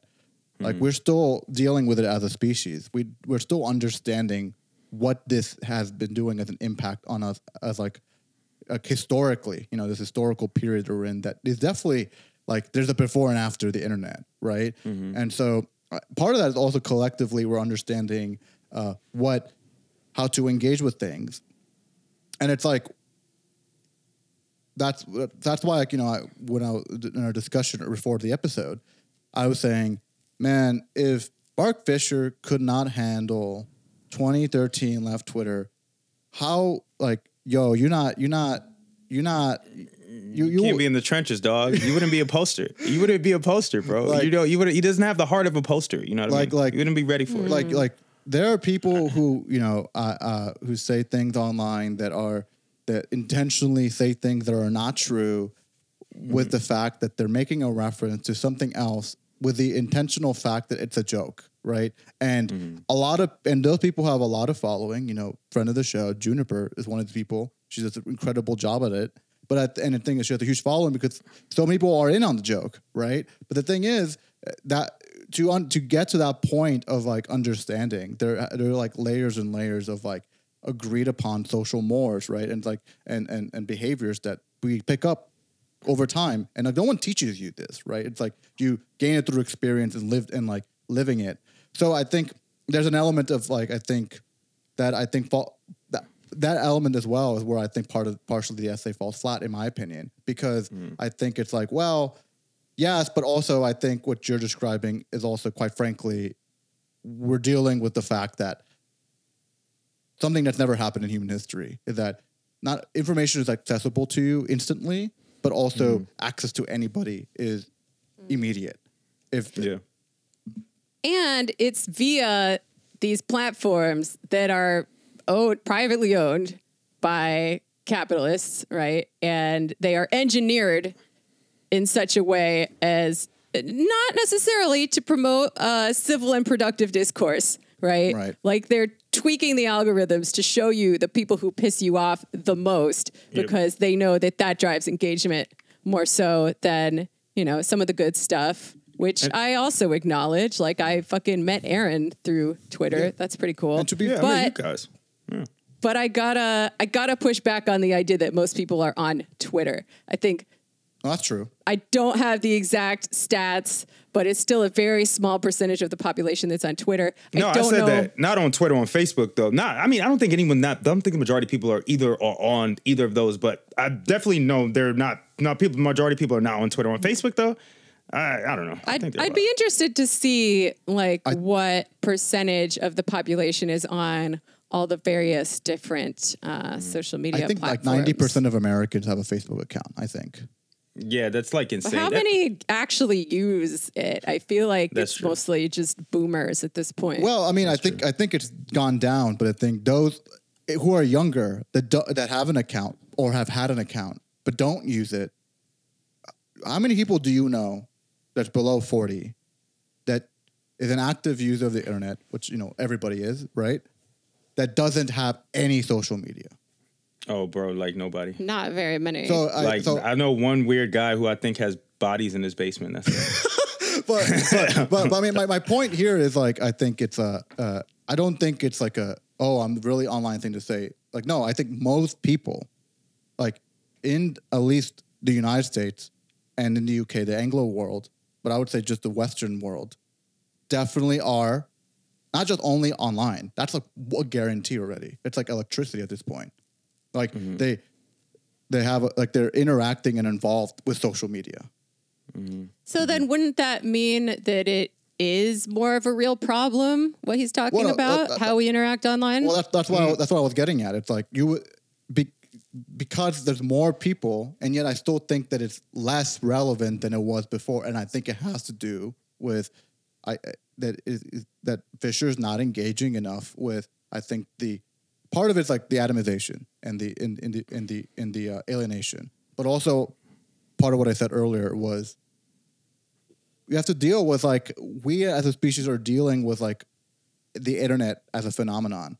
But, you know, one of the few things I'll say that I agree with Fisher on is near the end of this essay. He does say that we need to think very strategically how to use social media. And Really, you you agree with that part? Because that's the part I was just about to say. That I don't want to cut you off, but that's the part. It's funny because we switched. Because I when he when I read that, I was like, "Yo, shut the fuck up, dude. We need to log the fuck." No, there's no way we are going to product use social media productively at all. But continue. I'm interested to hear what you're gonna say. Yeah, I mean, it's just like I think. Well, part of it because, but he says like that it's currently in enemy territory, be dedicated to reproduction of capital, basically what Jamie was saying. Mm-hmm, but mm-hmm. he says here, quote: "This doesn't mean that we can't occupy the terrain and start to use it for the purposes of producing class consciousness." I mean, look, like just from what I know, uh, you know, anecdotally, but also just from from what I see, and also the way people, politicians and uh, uh, you know other figures respond to things that happen that are said on social media, it is somewhat true that it's like people do engage with information and change their opinion because they're interacting with things on, on social media. I mean, like we talk about QAnon, that is impossible without social media, right? It's like Absolutely. So clearly, people are radicalized in a direction of like you know fascism. I don't think it's crazy to think that people are radicalized in the direction of socialism or communism. So so clearly that is happening. I mean, like, uh, but I that's what so I think I agree with Fisher in that sense, in that, that we have to strategically use it, but also reckon that this is not we're on enemy territory. This is not on our side. Yeah, yeah. Um, I want to I want to find a quote quote real quick because Fisher actually talks about um, um, uh, something that the right does uh, uh, better than the left. Um, um, okay, here it is. He says that um, um, all right, where where where should I start this part at? So he's talking about uh, uh, John Akomfrah's uh, installation, The Unfinished Conversation, uh, or his film, The Stuart Hall Project. Uh, great, uh, great uh, black British Marxist, uh, Stuart Hall. Um, but he says that the point was to have resisted identitarian essentialism. And quote, instead of freezing people into chains of already existing equivalencies, the point was to treat any articulation as provisional and plastic. Um, and again, I know that I just said that we just talked about the fact that like uh, um, if you are black or if you're trans or if you're a woman, like these are categories that are not just quote identities, but they are sort of positions that you fill in society that are dependent um, upon capitalist exploitation, right? Or capitalist exploitation is dependent upon that, right? But to continue, he says, sadly, the right act, the right act on this insight more effectively than the left does, right? So like essentially what the right does is that they really do have a big tent, right? Like the right really can subsume people that are QAnon freaks, right? And the people that still think they're John Boehner or Reagan Republicans, well, because QAnon and Reagan are more similar than like not, right? But like, mm-hmm. I do think like that's a good point, but I don't think that the way to do that though, and again, is to kind of like, you know, yes, we need to have discussions and civil discourse, but also like I don't know, man. If somebody's being like an asshole, or somebody's like being sexist, or you know, somebody's being racist, it's like you can't just be like flippantly like, well, you know, the working class is not perfect. We can't punish people, right? Like these are like reproduced behaviors that I think people should realize. Because as you said, Jamie, I don't think most people want to do harm to other people. These are learned behaviors, and I think the best thing to do is not ignore them as learned behaviors, but see what the root cause is and problem is. You know? Yeah, you bring up like you know like, oh, the working class not perfect, and it's like, yeah, that's definitely true. Um, yeah. None of us are perfect, but mm. definitely is like you know the, the gradations even with, with that, within that. Um, but it's like it's like oh well, we can't be calling in everybody with like we, we can't be upset because of uh, this person said this, and, and then but the natural question, in my opinion, should be well, what did they say? Right? It's like yeah, the, it, it the concrete. That's why I was mentioning before, like the emphasis on the concrete and the actual mm. is like well that does matter. What what what well, what did happen, right? It's like like there's like that like that thing that's constantly referenced a lot. It's like as a joke from I think it might have been the Boondocks, where it's like, mm. man, what did he do to get get them so mad? yeah, yeah. like what did he do? Uh, like it's just like, well, I mean, like so if someone like it, it could be just like nothing, and some a lot of times it is, but okay, but like what did you say though? Yeah, what did yeah. you do? Like, what yeah. You, yeah, would you actually say? Um, you, there is one thing. Uh, there's one more thing that I did want to bring up um, because I, again, I like this essay. I think more than both of you, um, and I think maybe we can all agree on this point. Maybe if we don't, that's fine too. Um, but yeah, again, I liked certain things about it. Just want to say. Yeah, I, I like. Yeah, I, I like. I like. I like more than I more about it than I didn't like. But after talking to Jorge and both of you guys, listen to both of you guys, I do have more criticisms. Um, so thank you for that. But one thing we didn't really go into the laws. Right, he has five laws of the Vampire Castle, and um, you know, yeah, I, just, I, very briefly summarized it in the beginning. So. You did. You did. You did. Sorry They're, if I missed some stuff. No, they should be reading. No, they should be reading this. They do the reading, right? Um, yeah. but like the first one, um, I, I, just want to touch on a few real quick, right? The first one is uh, individualize and privatize everything. Um, while in theory it claims to be in favor of structural critique, it in practice it never focuses on anything except individual behavior. Um, I don't just see this with liberals, right, who will go on and on about institutional uh, racism or systemic racism, but they never name the institution or system, right? Um, right. I see this also just on like the ostensible left right? Like, I mean, how, what example can I, what, can I think about? I mean, like, I mean, I don't know. I can't think of a really good example right now, actually. So maybe, maybe I shouldn't, I shouldn't dive into that. But I mean, I, I do think definitely, you know, sure, liberals. Or let me give me a second, real quick. Let me think about this because there, I, I, I feel like I've definitely seen people online before, um, um, um, sort of chastise people for individual behaviors. Okay, I guess this is one. I know this is online, right? This is why again log the fuck off. But it'll be discourse maybe about cooking or restaurants, right? Like there was left discourse like maybe last year, right? Last year about whether or not eating out was uh was uh like some bourgeois affectation and a lot of people or like smoking cigarettes for example, right? Like I think that like you know, I mean, ideally, I wouldn't want people to smoke cigarettes, right? But instead of punishing people for individual behaviors, instead of saying like, oh, you're you you think that people should have the right to kill the damage them and kill their bodies? Well it's more like well why are you punishing people for individual behaviors you know? Like why don't we look at a system of which why people pick up smoking cigarettes why people feel stressed out why it's so easy for kids to smart, start smoking? But that's just an example right yeah. there.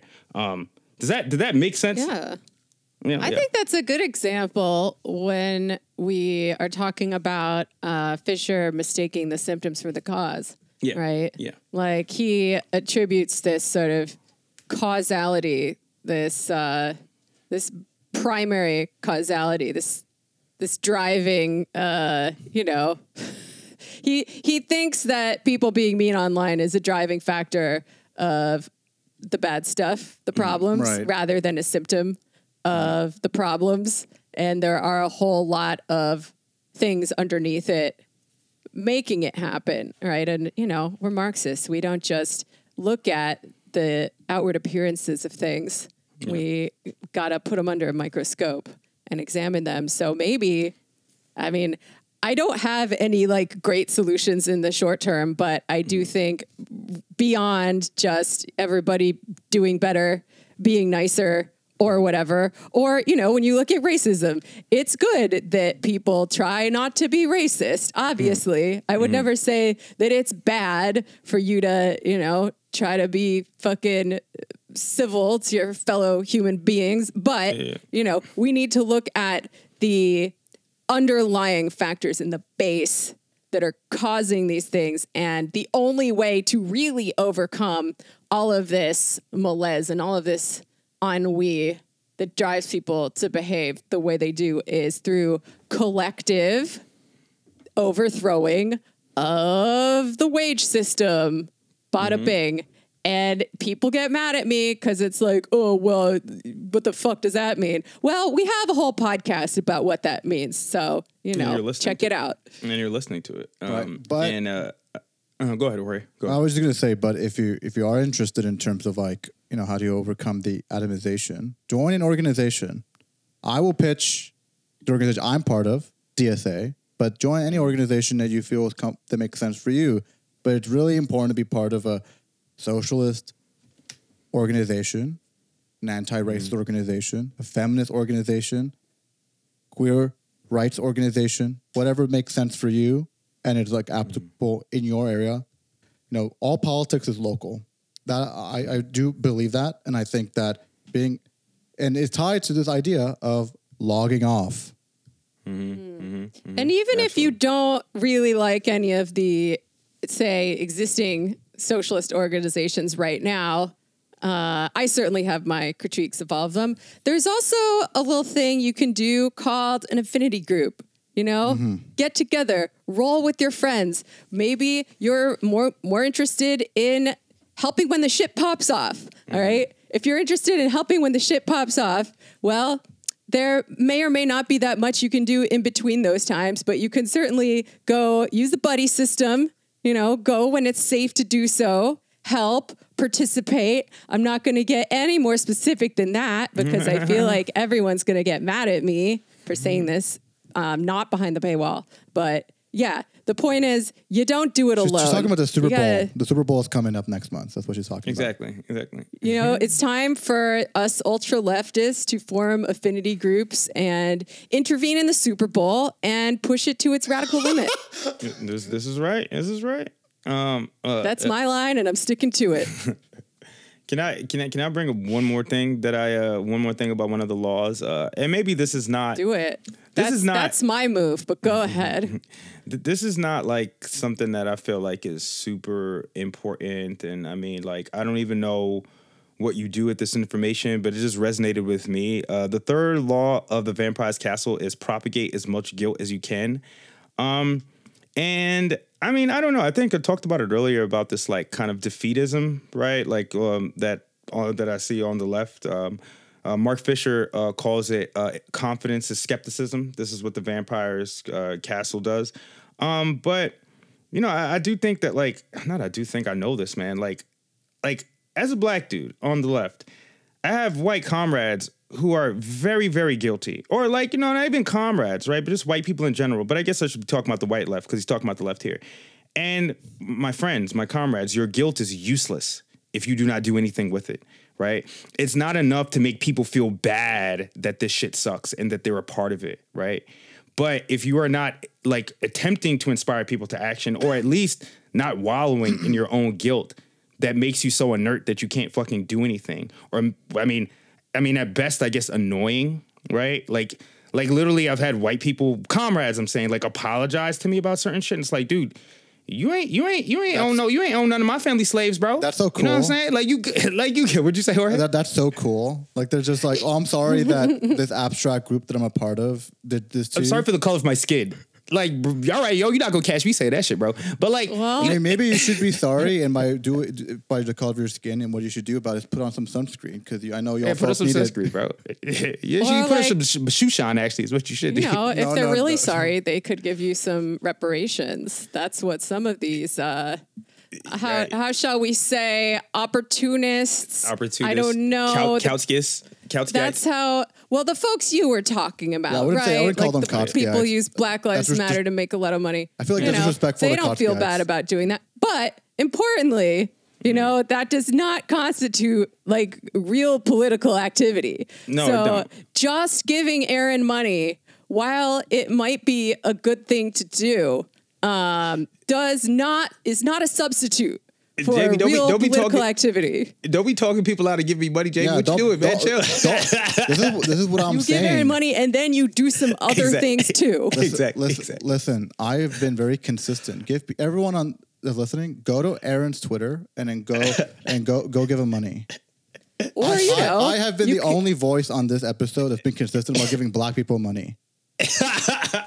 I wish we were live. I wish we were streaming right now live. They could hear this. Give me money now.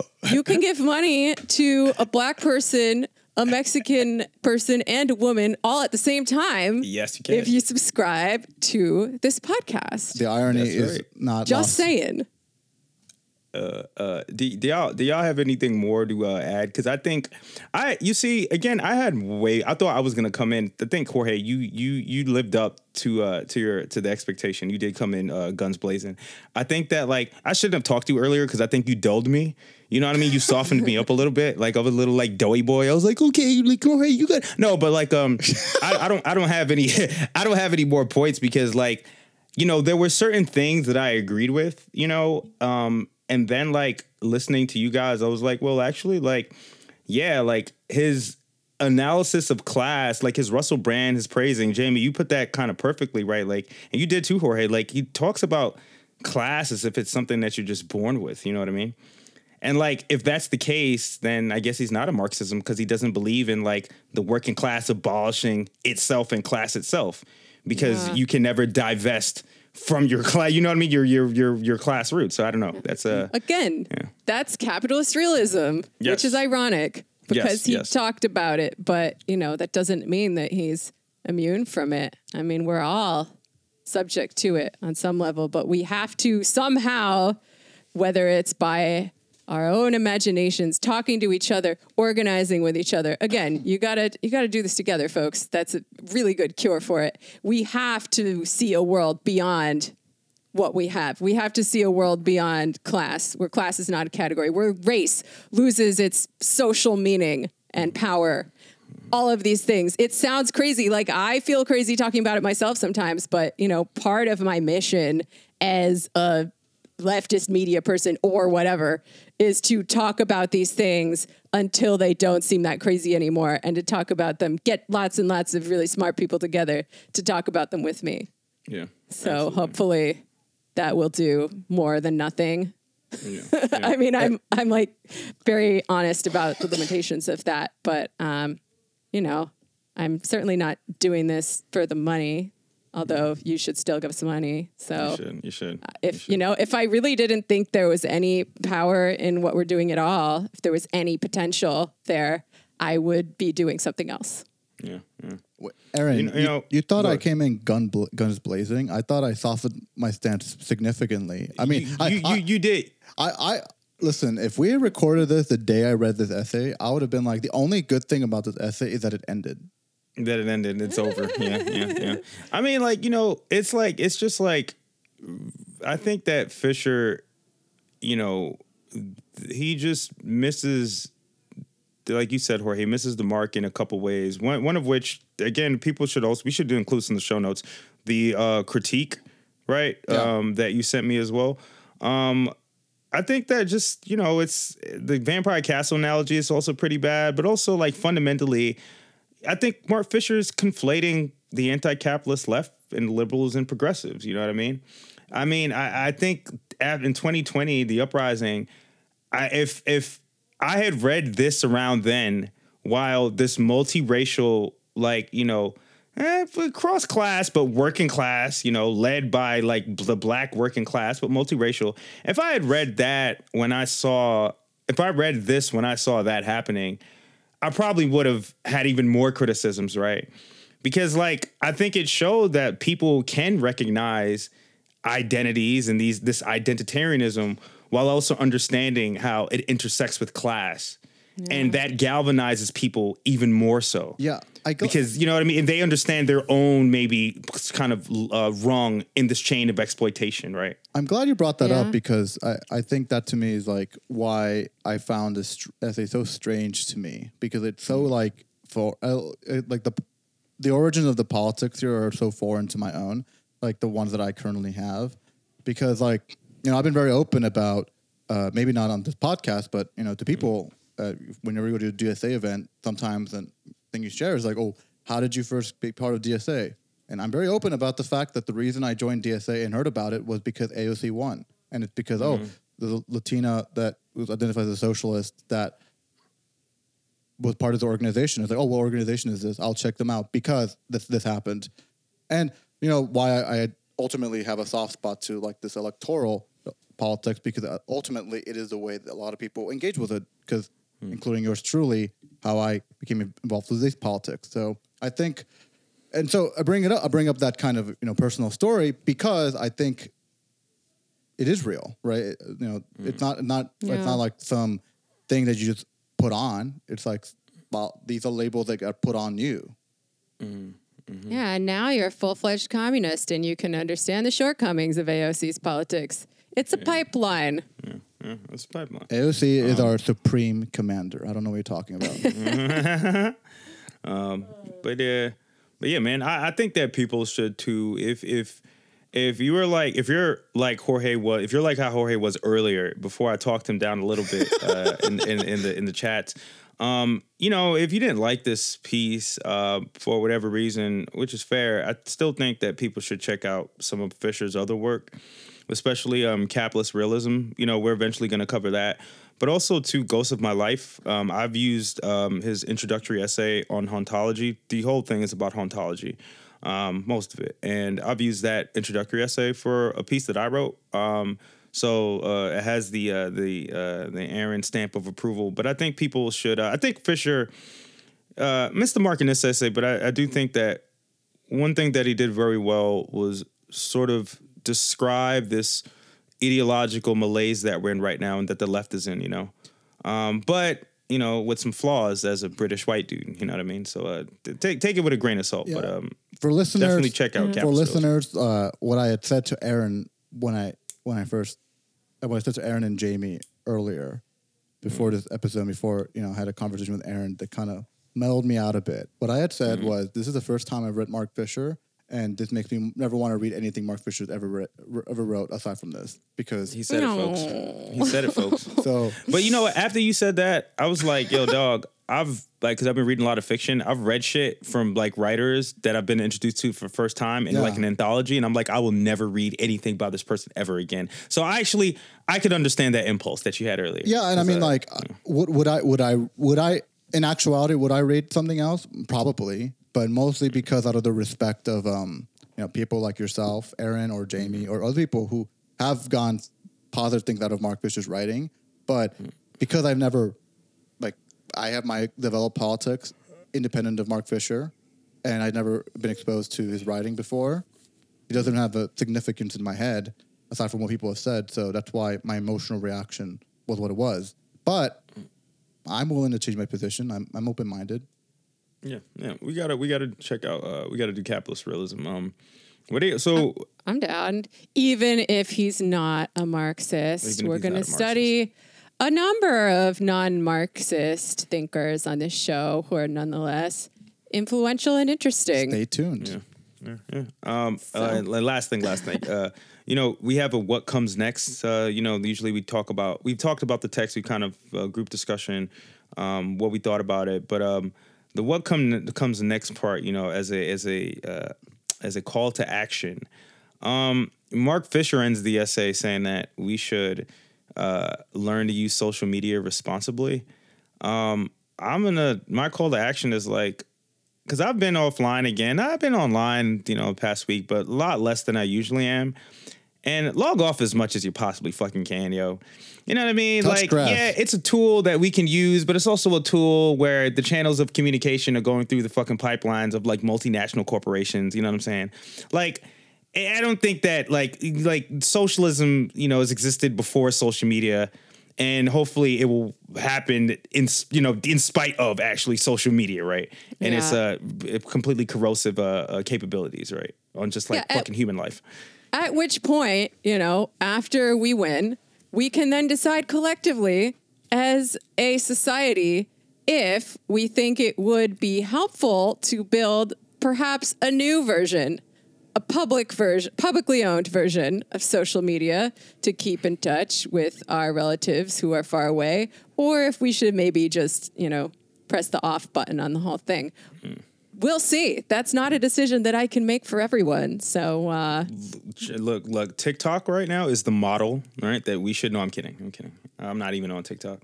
I don't even know how to look at a TikTok unless it's on like Twitter or Instagram. I've never went to the website or download the app. So like Jorge, like you sent me a TikTok before, and I'm like, shit, do I have to download the app to watch this shit? But thankfully, though.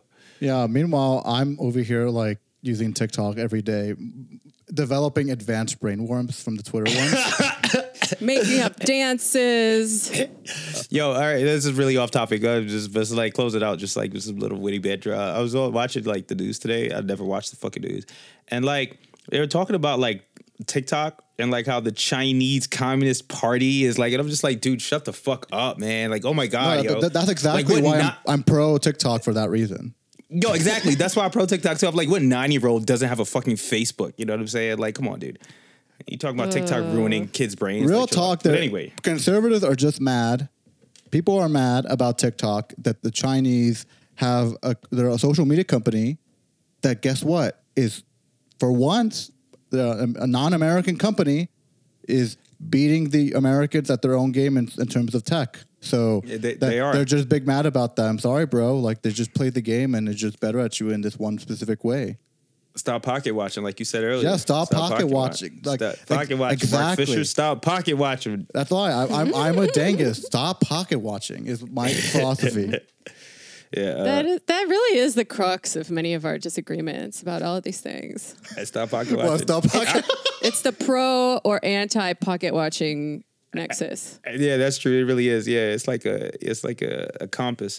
You know what? You know what? Too. Uh, also, too. Uh, I, I, I mean, I, I'm I'm I'm happy that uh we we because again I like to it- be clear to listeners, actually- I am not in favor of what the BLM founders did. I want to be very clear about that. That's a good joke.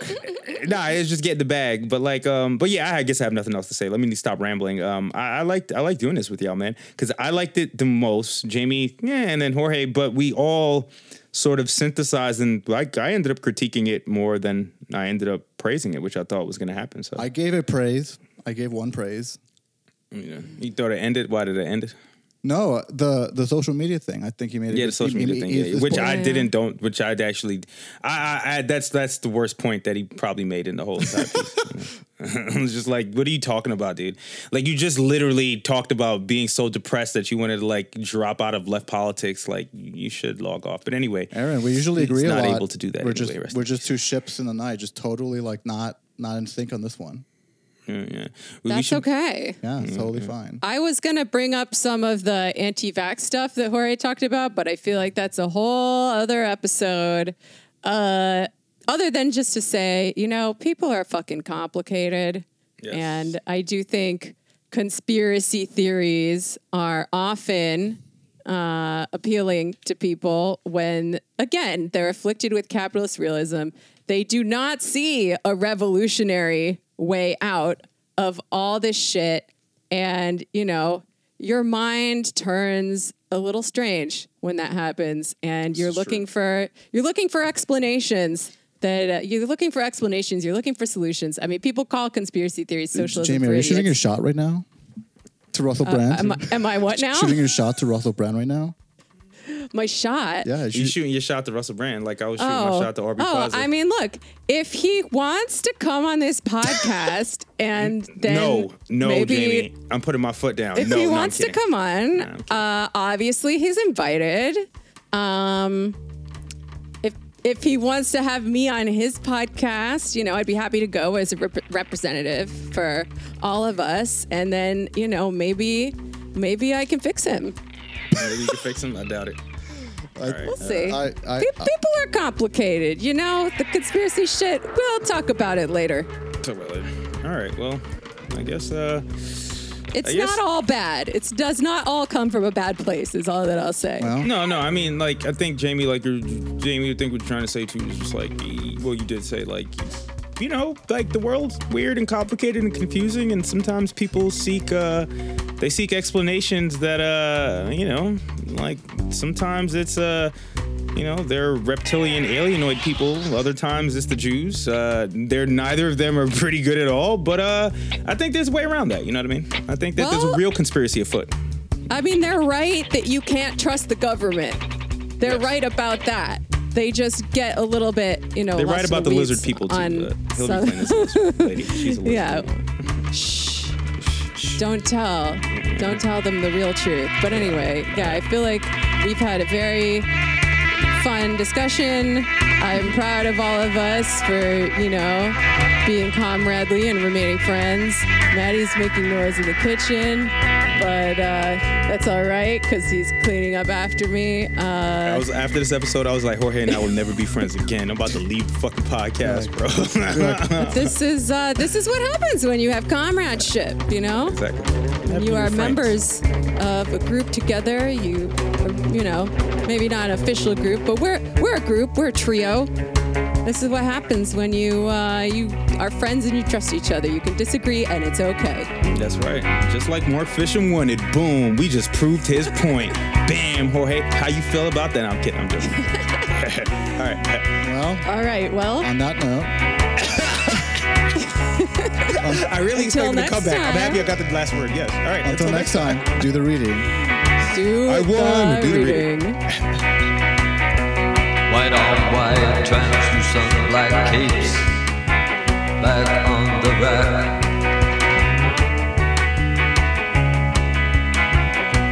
Bella Lugos is dead. The bats have left the bell tower. The victims have been bled. Red velvet lines. The black box. Bella Lugos is dead.